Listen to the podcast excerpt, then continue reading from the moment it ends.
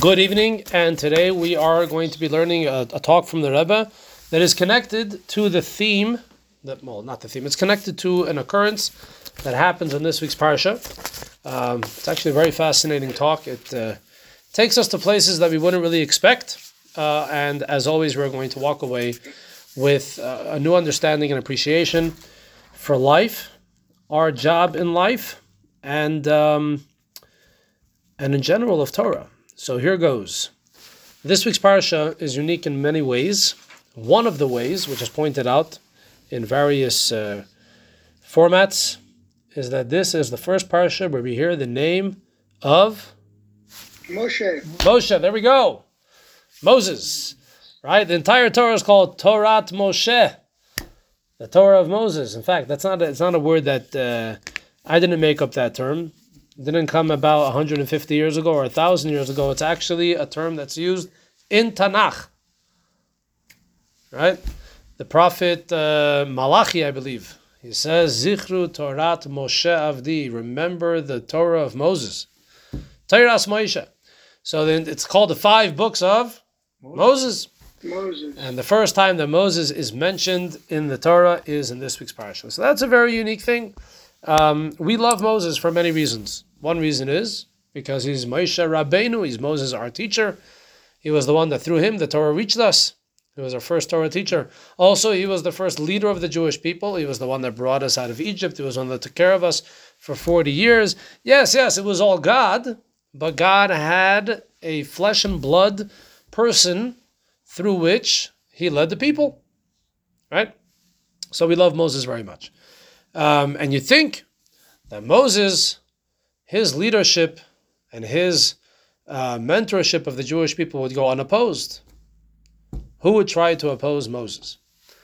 However, the fact of the matter is that any good leader, any real leader, any genuine leader has opposition. That's just the nature of the beast. It's the way it works. And Moses, our first leader, uh, also had tremendous opposition. Tremendous, what I mean by that is it wasn't a uh, it wasn't a multitude of people, it wasn't a majority of the people that were against Moses, but he had an opposition, um, a, a very, uh, how do you say, a tough opposition. And this opposition went for many, many years. In fact, in this week's parasha, they show up right away, almost at the beginning. The very first time that Moses shows leadership for the Jewish people, he shows that he cares about the Jews and he does something, he puts himself on the line to help the Jewish people, these troublemakers show up already. And uh, so let's see, what's the story over here? Page one, source one. Um, so we're skipping the story of Moshe's birth, which that itself was extraordinary. He was born to extraordinary parents under extraordinary circumstances. Um, he survived the first few months of his life in an extraordinary way. He was placed on the water, on the river and uh, he was he was saved by none other than Pharaoh's daughter herself, and then he was raised by Pharaoh in Pharaoh's palace. There's nothing normal about this kid's. Plus, he had, he had extraordinary siblings. He had extraordinary siblings. That's right, an extraordinary sister, an extraordinary mother and father and brother. Everything was extraordinary about this guy.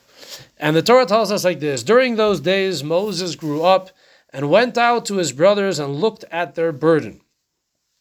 So he was a young man. I don't know his exact age but uh, instead of being sheltered in the palace, now he went out to see what's exactly happening to the Jewish people under the rule of Pharaoh.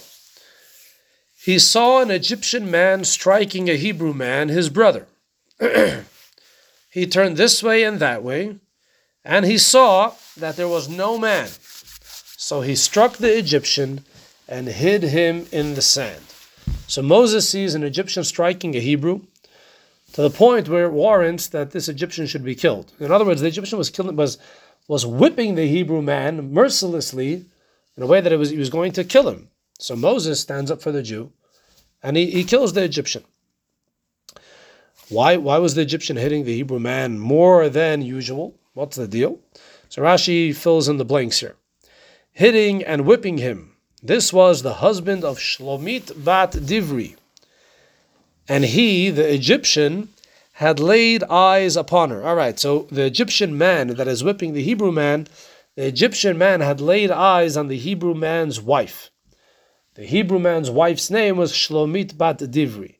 We know her name because it shows up much later in the Torah in the book of Numbers, I believe, or Leviticus, one of the two. Anyway, at night, so okay, so the Egyptian wanted to be with Shlomit, but he can't just be with her in her house when the husband is there. At night, he summoned him. In other words, the Egyptian summoned the Hebrew to work and made him leave his house. Then he entered and came upon his wife. She thought it was her husband, right? It was pitch black, etc. When the husband returned and found out, this Egyptian beat him all day. So in other words, the Egyptian went in, essentially raped Shlomit, but she didn't realize she was being raped. She thought it was her husband. Then the Egyptian left. The Hebrew man came home, and he realized that his wife had, had been with her husband, but it wasn't him. So he realized that the Egyptian was the one that had done it. When the Egyptian realized the Hebrew had realized it, the Egyptian wanted to cover his tracks, tracks, and therefore he was beating the Hebrew man essentially with intentions of killing him. And once he killed the guy, now there's no problem, right? No one's going to know the secret. Except her. Except her. Why would she go and reveal the secret? This was before the times when people would uh, be open about their challenges and things like that. Fine. So this is this is one day, right? Moses goes out and he does his first act of leadership, which is the stand, at least the first act of leadership that is recorded in the Torah. Now, mind you, he wasn't yet officially the leader of the Jewish people. He was not appointed. He was not given a mandate by God, but uh, obviously he was displaying um, traits of leadership. Right? He cared what was going on around him. He saw what was happening around him. You know, people walk up and down the street. They don't even realize people are being mugged. People are being attacked, etc. They just ignore it. They say, "What? Why do I have to mix in?" Moses could have easily turned the other way and said, "I'm not mixing in. I'm not getting into trouble with an Egyptian in order to save another Hebrew man, another slave." The Egyptians always beat the Hebrews, but he cared. He wanted to see what happened and how to protect his fellow his fellow Jew. Anyway, Moses went out on the second day. Uh, so notice that on the first day, when he killed the Egyptian man, he, he looked here and there and he made sure that there was no one watching. He didn't. He was making sure that no Egyptians were watching. There were plenty of Hebrews around, um, but he figured the Hebrews wouldn't tell on him. Moses went out on the second day, and behold, two Hebrew men were quarreling.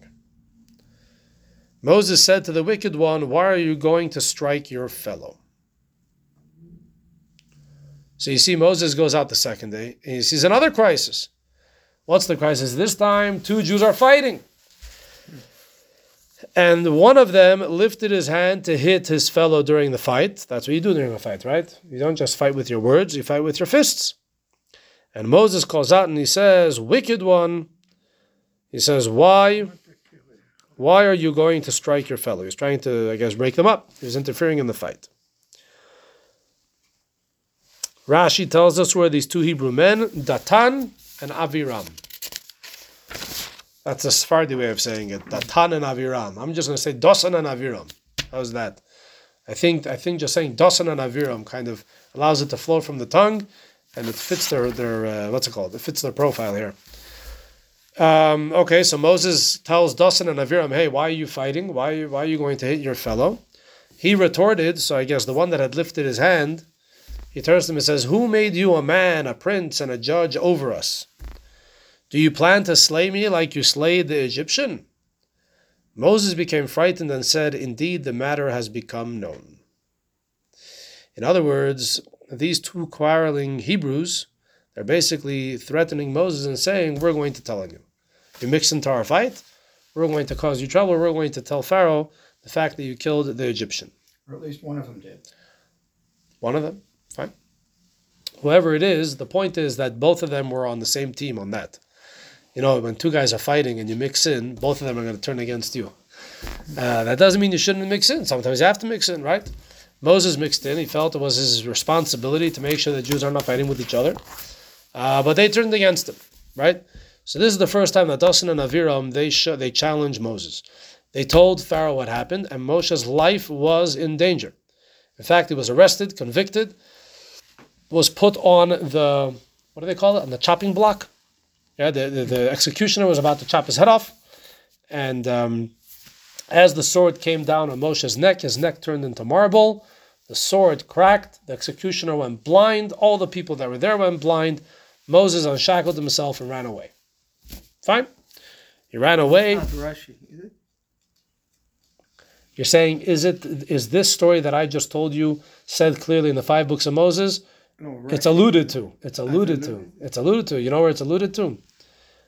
Uh, In a few chapters later, in Parshat Yitro, when Yitro, his father-in-law, comes to visit him, I'm, I'm going, I'm rushing ahead over here, but the point is that Moshe tells him a lot of stories, and he says, "Vayatzileni mecharev paroi," God who saved me from Pharaoh's sword.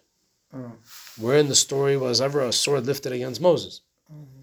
The answer is right here where he was found guilty of killing an Egyptian. So therefore, what is the punishment for murder? An Egyptian officer killing an Egyptian officer was uh, he himself was going to be killed, but God saved him. In fact, it's also alluded to a different place in this week's parasha. It's alluded to. I just remembered when God, you know, the story with the, the burning bush, right? When Moshe sees the burning bush, and God comes to come, comes and tells him that he should go and speak to Pharaoh, right? You should go and, and let, say, let my people go, right? The, the famous. So Moses tells God, says, you want me to be your diplomat, you want me to be your spokesperson. I can't talk. I uh, I stutter. So God answers him a very interesting thing. He says, Who gave a mouth to man? Who makes people um, who makes people blind? Who makes people deaf? What, what's he referring to? So basically, what God tells him is, Who made the executioners blind and deaf so that you should be able to escape? I did. So if I can make them blind and deaf, I can make your stutter go away and you're able to speak. The point is, the story I just told you is alluded to in different ways. You know, it's peppered throughout, uh, it's sprinkled throughout the stories of, of the five books of Moses. It's a good story. Just take it. That's all. It's a whole story that's there in this verse. Moses became frightened and said, Indeed, the matter has become known. Oh, they didn't bring the translation here, but the, the continuation is that uh, Pharaoh heard about it and he wanted to kill Moses. And Moses ran away from Pharaoh and he settled in Midian. Right? So we know for a fact that Pharaoh knew about it. He wanted to kill Moses and he escaped. So how did he escape? Because uh, the miracle happened. Fine. But why was Moshe's life in danger the first time? Because of Dosan and Aviram. They were the first troublemakers to challenge Moshe Rabbeinu. Yeah. I was going to say he's actually got two sets of enemies. Besides for Pharaoh. I'm, I'm talking about uh, Pharaoh is an external enemy. Yeah. But every good leader has internal enemies from, from within. Alrighty, now let's see what was another another time that the Jewish people that Dasan and Aviram show up and they challenge Moses.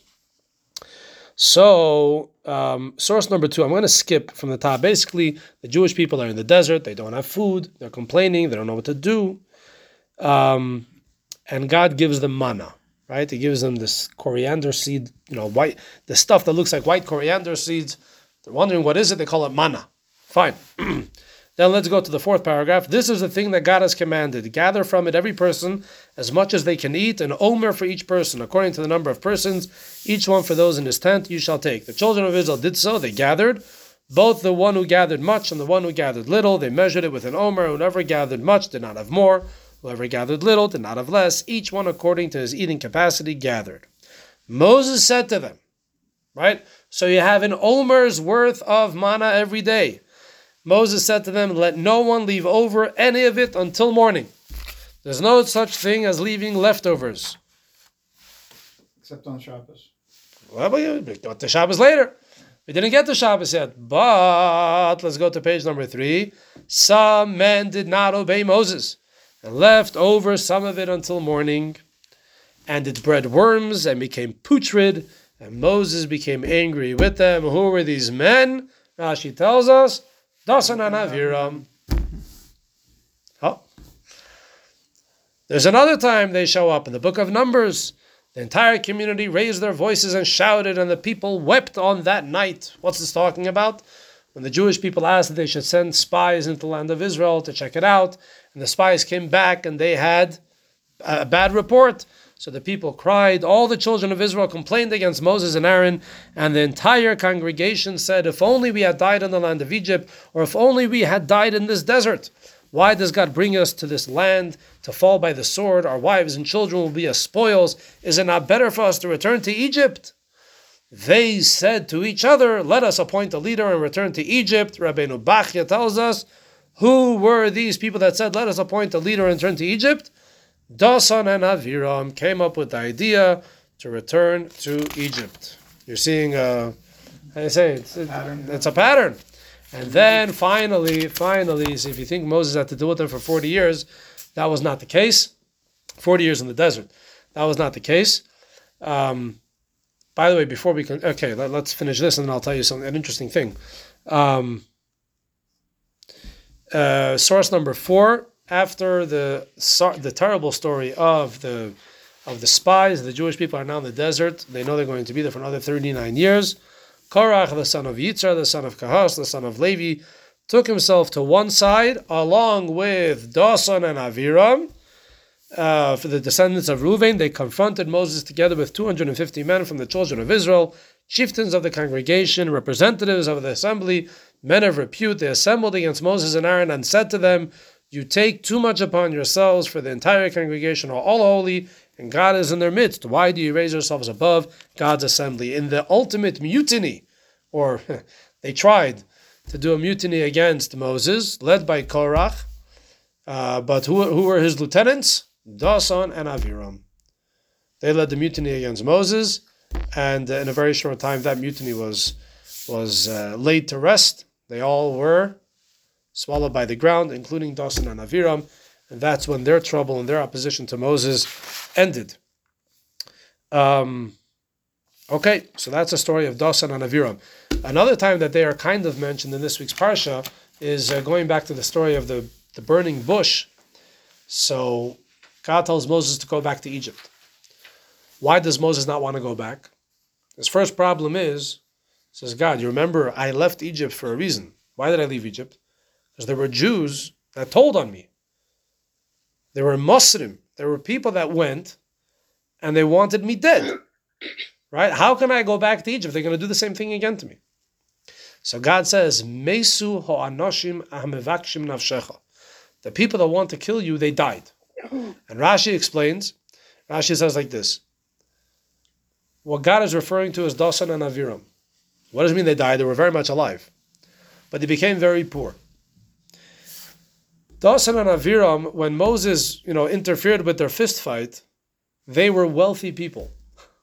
kind of gives you a little bit of an insight into, you know, two wealthy people, they're fighting, hey, what are you mixing in, right? They were very wealthy and they had big, big egos. And when they went to Pharaoh and told on Moses, Pharaoh listened to them because they were wealthy. That's why he got involved. Right? He got involved. So God tells them, don't worry, Dasan Avrim, they lost all their money, they're worthless. So you can go back to Egypt, they have no influence, they have no access, they're whatever. Okay. Um, and they, they show up again in this week's parasha. We'll, we'll see soon. By the way, they just keep on showing up. They keep popping up.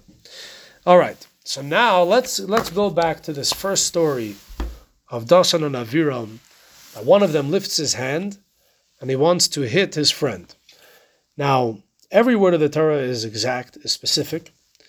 And Moses, whenever Moses speaks, he's teaching Torah. He's teaching us Torah, basically, right? That's what Moses is all about. So, from this conversation, from this interaction that Moses has with these two quarreling men, these two fighting men, we learn a halacha. What's the halacha? Let's look at source number five. Source five. One who strikes an innocent Jew, whether child or adult, man or woman, violates a negative commandment. Not only that, even raising a hand to strike is forbidden. And one who raises a hand, even without striking, is wicked. Where do we know that from? Source number six from the Talmud. Reish Lakish said, One who raises a hand against their fellow, even without striking them, is deemed wicked. Right? You're only called wicked if you did something wrong. Right? So he says, even just raising the hand, you're already called wicked. What's the proof? As the verse says, He, Moses, said to the wicked one, Why are you going to strike your fellow? It does not state why did you strike, but why are you going to strike? Even without striking, he was deemed wicked. So just Moses is looking at these two people fighting. How does he know one of them is going to strike the other one? You can't read minds. The only way he knows is because apparently one of them lifted his hand. Is about to hit the other guy. So he says, Hey, why wicked one, why are you going to hit? He doesn't say why did you hit. If he hit, for sure he's wicked. That's not what Moses says. He says, Why are you going to hit? Uh, source number seven, also from what is that? The yeah. It's the new year, huh? Fine. Source seven. What do we do for the new year? We blow the shofar. And they make other noises, right? Okay. Make lights in the sky. Lights in the sky. We have been cautioned against a hint of striking, even without an actual blow. The Talmud says, one who raises a hand against their fellow is deemed wicked, as the verse says. He said to the wicked one, Why are you going to strike your friend? Fine. Is everything simple? Everything's easy? Everything makes sense? No. No. The two people. No. There are, there You're are exceptions, I think. Whoa, whoa, whoa, whoa, Before we get to the exceptions, no, no, no. Forget about the exceptions for now. We have, we have to focus on something here. If someone is going to hit their friend, in other words, they're in a situation where they are fighting, and they're about to raise their hand, and they're about to hit in a destructive manner, it's called a rasha. We're not talking here about a parent striking the child in order to discipline, etc. Even that you shouldn't necessarily be doing, right? There are certain times that hitting is important. There's a time, for example, the Torah says that if a person does a certain sin, and there are two witnesses that see it and they warn him, and he does the sin anyway, and they bring him to the Din, to the court, and the court says in order he has to be he has to be whipped, thirty nine lashes. Okay, so the one that's giving the whips is doing a mitzvah. We're not talking about that. Talking here about two guys, they're fighting, two girls, doesn't matter. Two people are fighting, hitting for sure is not allowed.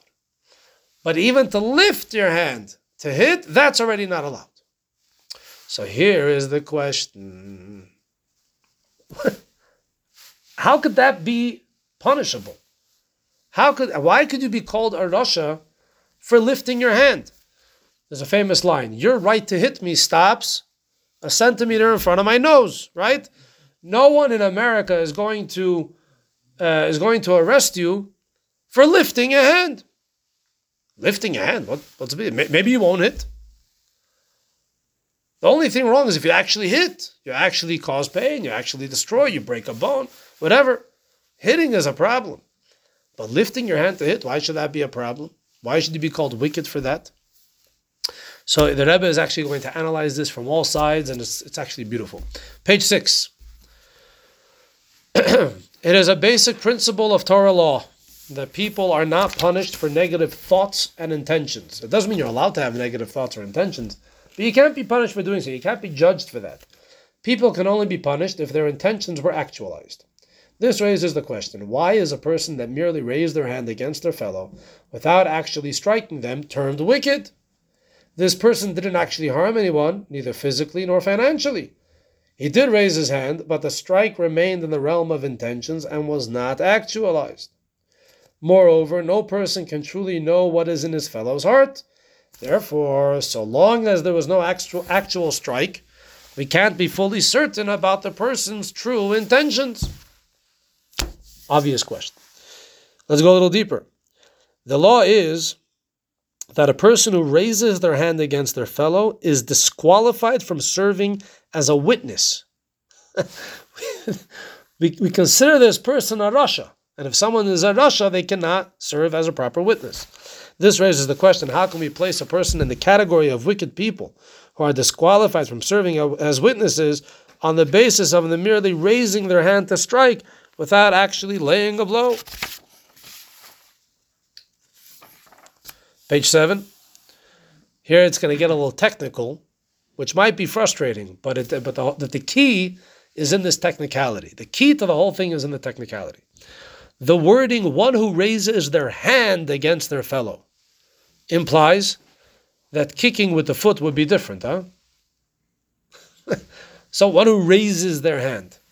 The verse that served as the source for this law used the word strike without specifying hand or foot. The law should have been worded accordingly. Anyone who intended to strike their fellow, even if they didn't actually strike, is a wicked person. Why then does the law specify raising one's hand? what is the what's the meaning? Why are we specifically invoking the hand as if that's the only way to hit someone? As if that's the only way to inflict pain on someone? As if that's the only way to let out your anger at someone else? There are other ways. You can kick them, right? But the law in Maimonides and also in the, in the Talmud, I believe, it also says one who raises his hand. Yeah. Rish Lakish, when he said this teaching, he spoke about raising the hand, which is very specific. Yeah, yeah. The wording of the Talmud, uh, when Rish Lakish taught it, he said, Hamagbia yodoi, someone who raises his hand. And when Maimonides codified it, he also uses the term, afilu lagbia yodoi al even to lift your hand. So here the Rebbe is saying, what, what, what's, a, what's the uniqueness of the hand? You can do other things with your hand. Oh, oh, oh, very good. Page eight. Huh? Can you be safe? You said you could do other things with your hand. So let's see what.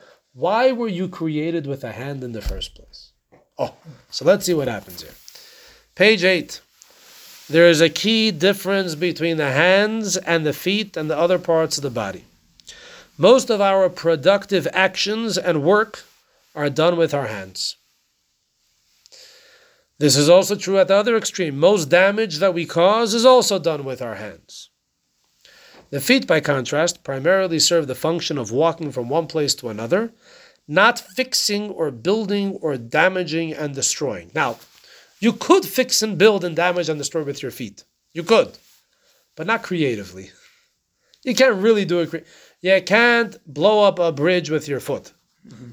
To blow up a bridge, you have to take your hands, you have to wire that bridge, put the explosives, and light the fuse and blow up that bridge. Right? You got you got to use your hands. Right? There's no way to build a table. There's no way to build, to build a shelf from IKEA, and there's no way to make a beautiful painting without your hands. There's no way to do a surgery without your hands. Right? Most people. we're talking about most people, right? We're not talking about those whack crazies that they're able to do everything with their feet.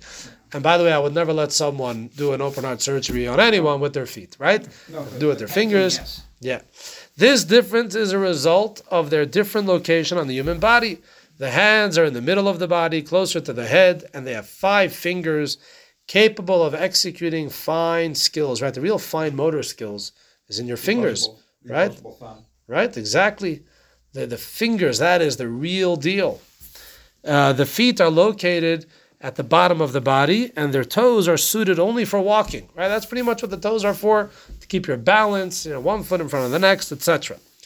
Um, the Rebbe invokes Noach here, because this talk was actually actually happened dur- uh, on the Shabbos of Parashat Noach. Uh, we're not going to get into how exactly it fit into the into the the Farbrengen, if I would have to guess, it would it would be that it was the Rambam of the day, but it's just a guess right now. But um, this can also be seen reflected in the teaching of the sages that prior to Noach, all people were born without separated fingers because they didn't need to work the earth. Noach was the first to be born with separated fingers. I don't want to get into details of that medrash, but uh, one of one of the reasons why it was called Noach, Noach, which means to kind of bring uh, calm and, and peace and, and like rest to the world, uh, Zeh yenachamenu, um, is uh, because he was the first one that was like born with, with the fingers. He was able. He was the first one with fine motor skills. That's basically the idea, and he was able to create tools that were able to help the people work the land, etc. Point is, point is, that the hands are the most creative part of the body. This difference is also reflected in the realm that is the purpose of the human's creation. The entire human body was created in order to serve God. However, this is most strongly expressed in a person's hands more so than in their feet and other limbs. Let's go to page 9. Our hands were created in order to perform the mitzvot. As the Alter writes in Tanya, he says, the hand distributes charity or does another mitzvah. The point is that the hand, that is the that's the organ of the body, that's a limb of the body that does mitzvahs. It doesn't learn Torah. Learning Torah happens in the head, with our mouth, right? With our eyes, with our ears. That's how we learn Torah. But mitzvah observance, that basically happens with the hands. Most of the mitzvahs are done with the hand. As we see, most mitzvahs are achieved through the hands. The same is true in the other extreme. Most transgressions and destructive acts are also performed through the hands. The feet, by contrast, are primarily for walking and not usually directly involved in mitzvah observance. What are they involved in? The preparation for a mitzvah. Walking to a mitzvah, walking to shul, running, running to shul, whatever it is. But put differently, the feet generally serve as enablers for mitzvot or transgressions. As the Mishnah says, run towards even a light mitzvah and flee from transgression. But the hands are directly involved in giving charity and performing many other mitzvot. So, why do we have hands? To do mitzvahs. That's what they were created for. Based on the above, we can understand the severity of raising a hand against one's fellow. The prohibition to raise a hand against a fellow is not just because it can lead to a strike. The very raising of the hand itself is the problem. When a person takes their hand, which was created to do mitzvot, to help others and the like, and raises it against their fellow, they are abusing the purpose and nature of the hand. The hand has a nature, the hand has a purpose, and here you went and you are using the hand in a direction which is the exact opposite of its purpose. You're abusing nature, you're abusing your hand. Such a person is branded wicked and is disqualified for giving from giving testimony. Not because they intended to hit their fellow, but because by raising their hand against another person, they used their hand for the opposite of the purpose for which it was created. This is the meaning of the term wicked. A wicked person is someone who acts against the purpose for which they were created. Humans were created in order to serve their creator, and this person is doing the opposite. This is why the sages say that no person transgresses unless they have been possessed by a spirit of foolishness. Transgression is contrary to logic and contrary to human nature. So now it's, it's a whole different meaning to this idea. It's not that, oh, because you raised your hand, you had the bad intention, therefore we're punishing you. No, no, no. You took that hand that was created for a certain purpose and you used it in the wrong direction. That's an abuse of nature. That's an abuse of God's gift. And that's the sin. That's the problem. So, what does that tell us? What does that tell us? Strange thought. Yeah, they always make you raise your hand before you testify. Oh, And yet they say you can't you can't be a witness if you raise your hand. Interesting, interesting. So, like this, let's talk here about Dosan and Aviram. Dosan and Aviram, you know, you, you would think that they were Pashit, uh, they were bad people from beginning to end. I was going to point out that actually, according to one of the readings of the Parsha, Dosan and Aviram can actually be seen in a very interesting light. Uh, let's. Uh, all right, so we're okay, let, let's read. Page 11. We can now also understand the fact that the support for the law, that a person who raises their hand against their fellow is called wicked, comes from a verse written about Dasan and Aviram, and he said to the wicked person, Why are you going to strike your fellow? Who are Dasan and Aviram? Dasan and Aviram were the officers who suffered beatings for their work to lighten the burden of the Jewish people. They risked their lives by going to Pharaoh to demand that he improve the conditions of the Jewish slaves. They were so devoted that they even had the audacity to speak disrespectfully to Moses and Aaron, saying to them, May God look upon you and judge you. Okay, a little bit of context here. The Jews were, were enslaved by the Egyptians. But here's how the Egyptian, you know, the Nazis, in, in, uh, whatever, in the labor camps, the Nazis didn't oversee the work itself. They would appoint Jewish inmates, right, to oversee the work. And some of them were capos, right? Mm-hmm. Some of them worked for the Nazis and they and they abused their fellow Jews in a very, very terrible way. So the, the where, where did the Nazis take this from? They took it from the Egyptians. What happened over here? The Egyptians appointed Jews as taskmasters or whatever, officers over their fellow Jews and every I don't know if every individual Jew or every group of Jews had a certain quota of bricks that they needed to produce every day for the construction. If they didn't produce the bricks, so the Egyptians, when they would count out the bricks and the, whatever it was wasn't produced, they wouldn't beat the Jews, the, the workers. They wouldn't beat the slaves. They would beat the Jewish overseers. they would beat the Jewish officers. What was the purpose of that? They would beat the officers so that in turn the officers should beat the slaves that they should work more and they should produce enough uh, enough bricks. The Torah tells us that Vayuku Shoitre B'nei Yisrael, the officers, they were beaten and beaten and beaten because the officers refused to beat the slaves. They refused to work the slaves above and beyond their capacity. The slaves could not produce the amount of bricks that they had to produce. So the officers they were being beaten. So that shows them a tremendous amount of self-sacrifice on the part of the officers. Now, um, these are so towards the end of the parasha after Moses, you know, he comes to Pharaoh and he says, "Let my people go." Pharaoh gets very upset and he says, "Hey, they want to leave. I'm going to make life much more miserable for them. Till now, I was giving them straw for them to be able to make the bricks. I was giving them the the supplies. I was giving them what they needed. Now they have to go and find their own supplies, right? Yeah, so he made life, materials. ah, The raw materials. exactly. So he wasn't going to give them materials. So now they have to go and find it themselves, and they still have to give the same the same amount. So the, at this point, they definitely couldn't keep up with the quota. The officers were being beaten, and then the Torah tells us that the officers came to Pharaoh and they begged Pharaoh to have mercy. And Pharaoh says, hey, Nirpim atem, nirpim, you guys are being lazy. You're talking about going out into the desert and offering sacrifices. You go and work. And then the Torah tells us that right afterwards, when the officers came out, they met Moses and Aaron, and they started to scream out against Moses and Aaron. You have to realize that by then, Moses and Aaron were already confirmed prophets. They were already the confirmed prophets of God. Aaron had been a prophet for many years in Egypt. Moses came with a message from God, and he already showed several miracles, and it was already proven that he was the legitimate prophet, right? And here they're going, and, and they're they're they're they're how do you say they're they're attacking Moses and Aaron. Let's see it. Source number eight. The officers of the children. This is the, the verse in Exodus in this week's parasha.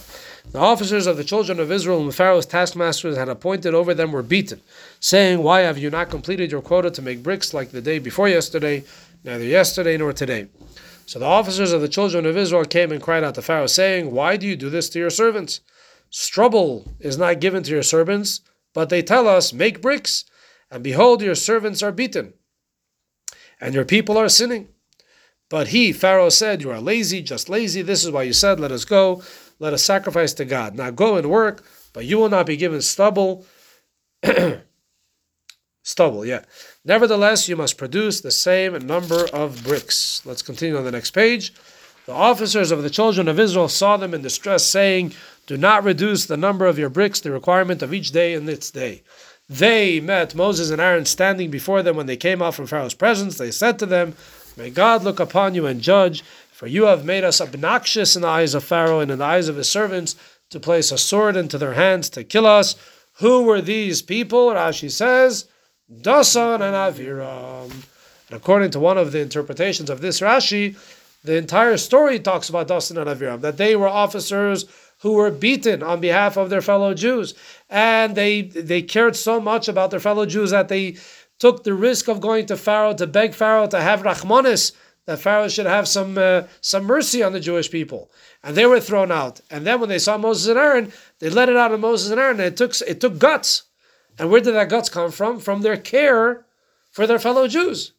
Turns out Dasan and Aviram had some uh, redeeming properties, uh, redeeming, redeeming qualities to them. The fact that they cared about their fellow Jews, right? So the Rebbe is going to draw upon that and then show us something very ironic about the story in the beginning of the parasha. So page 12 in the middle. Dasan and Aviram were lovers of the Jewish people by nature. Only if you love Jews by nature would you be willing to take a beating for them and then have the t- take the risk of going to Pharaoh on their behalf and then have the guts to scream out against Moses and Aaron. Their fight between themselves was drastically contrary to their nature. Their nature is to love their fellow Jew. And now they're fighting, and this is why he said to the wicked one, Why are you going to strike your fellow? Not why did you strike, but why are you going to strike? Because for such lovers of the Jewish people, the very event of a fight, even without an actual strike, is contrary to their nature and therefore termed wicked.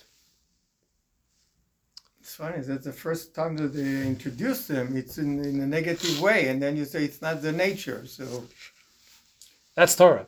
When you know all of the different parts, all the moving parts in the Torah, then you start to, you're able to kind of apply. In other words, yeah, in the beginning of the Torah, in the beginning of the parasha, when they introduce Dasan and Aviram, they're pretty bad. Towards the end, when you when you towards the end of the parsha, when you hear that Dasan and Aviram, they were the ones that were beaten on behalf of their fellow Jews, and they were the ones that went to Pharaoh, and then they come to Moses and they're basically saying, Moses, what's going on? You're able to read into that that one's that you're talking here about people that are lovers of their fellow Jews. So one second. So what happened 60 years earlier? They were fighting with each other.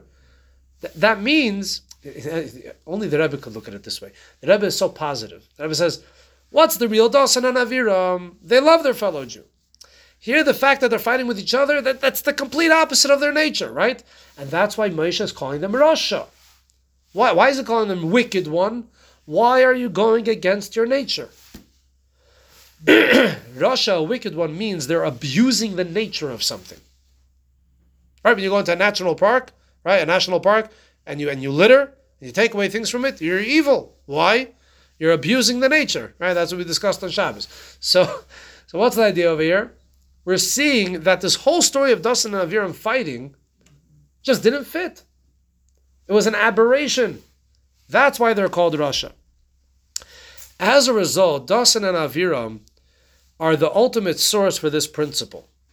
We see in their case that going against nature and the regular practice earns one the moniker of wicked even without an actual strike. Similarly, any person who lifts their hand against their fellow is abusing the nature and purpose of their hand and are therefore termed wicked even without laying an actual blow. Fine? The story of Dasan and Aviram continues that they informed on Moses to Pharaoh. Upon seeing that there are wicked slanderers among the Jewish people, Moses was concerned that, that they weren't worthy of being redeemed as a result. Here he uses again the term Rishoim, wicked. Right? Why? Derogatory speech also expresses a change of nature. The function of the tongue is to speak positive words, words of Torah, goodness, and holiness. By uttering derogatory speech, which is what Dasan and Aviram did, they told, they tattled on Moses to Pharaoh, a person is abusing the function of their tongue. Similarly to raising a hand against their fellow. So, come, in other words, the term Rasha, it's not just because they did something bad to someone else. They hurt someone else. You hurt some... Rasha means how could you go and take something that God gave you with a specific purpose? How could you abuse it by using it in a way that's contrary to its purpose? That's the term Rasha. Yeah? So now, like this. So what's what's the lesson? What's the lesson we learn from all of this? Remember, this is the first message that Moses gives to the Jewish people. Think about it. The first time we hear Moses speak is here. The first time we see Moses act is when he kills the Egyptian in order to save a fellow Jew. The first time he opens his mouth is to teach us this lesson. It says, hey, but what's he telling them? He says, guys, you realize what your hand is for? Your hand is there to do mitzvahs. How could you go and abuse that beautiful, wonderful, holy hand to do something that's just opposite? And that's applied to everything. Using anything in this world, using any part of our body, any moment of our life to do something that's contrary to God's desire, that's an abuse of its nature. Rasha, wicked, what are you doing? We can learn from this story a practical lesson. In addition to the obvious point of how careful we must uh, we must be to respect others and not so much as raise a hand against them. But here is another point. We can also learn a positive lesson that irrespective of how much we have already achieved with love of our fellows and helping other Jews, we can and must continue to increase in this regard, going beyond our previous standard. This is raising a hand for our fellows in a positive sense. Okay, so here's here's the deal.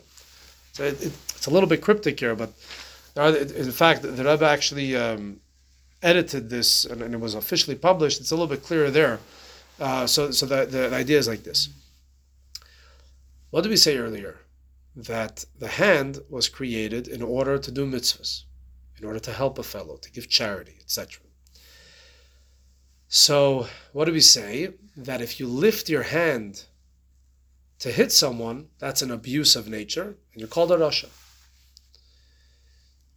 The word Rasha, the word Rasha, shows up in a positive sense um, when it speaks about King Saul. King Saul uh, was the first king of the Jewish people, and uh, the first order of business for a king was basically to fight the enemies. Right, the enemies were coming and they were harassing the Jews, etc. And so, the, so the, the prophet tells us that Saul he um, he fought against the Philistines, and wherever he went, Bachal Yarshia. So the way you, Yarshia comes from the Rasha. Yarshia could mean he, he caused them tremendous terror. The Talmud says no. Wherever he went, he was successful. He was successful in his battles.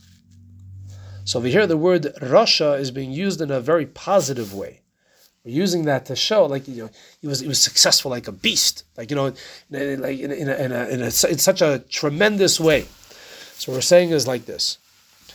You could raise your hand in an abuse of nature to hurt someone. Or you could raise your hand, elevate your hand to go above and beyond your nature to help others. Help or protect. To help, protect, whatever it might be, but you're able to go against your nature to go and lift up your hand, to use that hand that usually gives tzedakah to this amount, usually does kindness to this amount, to do above and beyond. Um, I'd just like to share with you just a very powerful message about the hand. We're talking about the hand here, and that the hand is the source for mitzvahs, and that a person can go above and beyond their um, their abilities through using their hand. Moshe's life, Moshe's life was saved because someone stretched out their hand. What's the story? When Moshe was a little baby, he was three months old. His mother put him into a little basket to put him onto the water because the Egyptians were looking for him.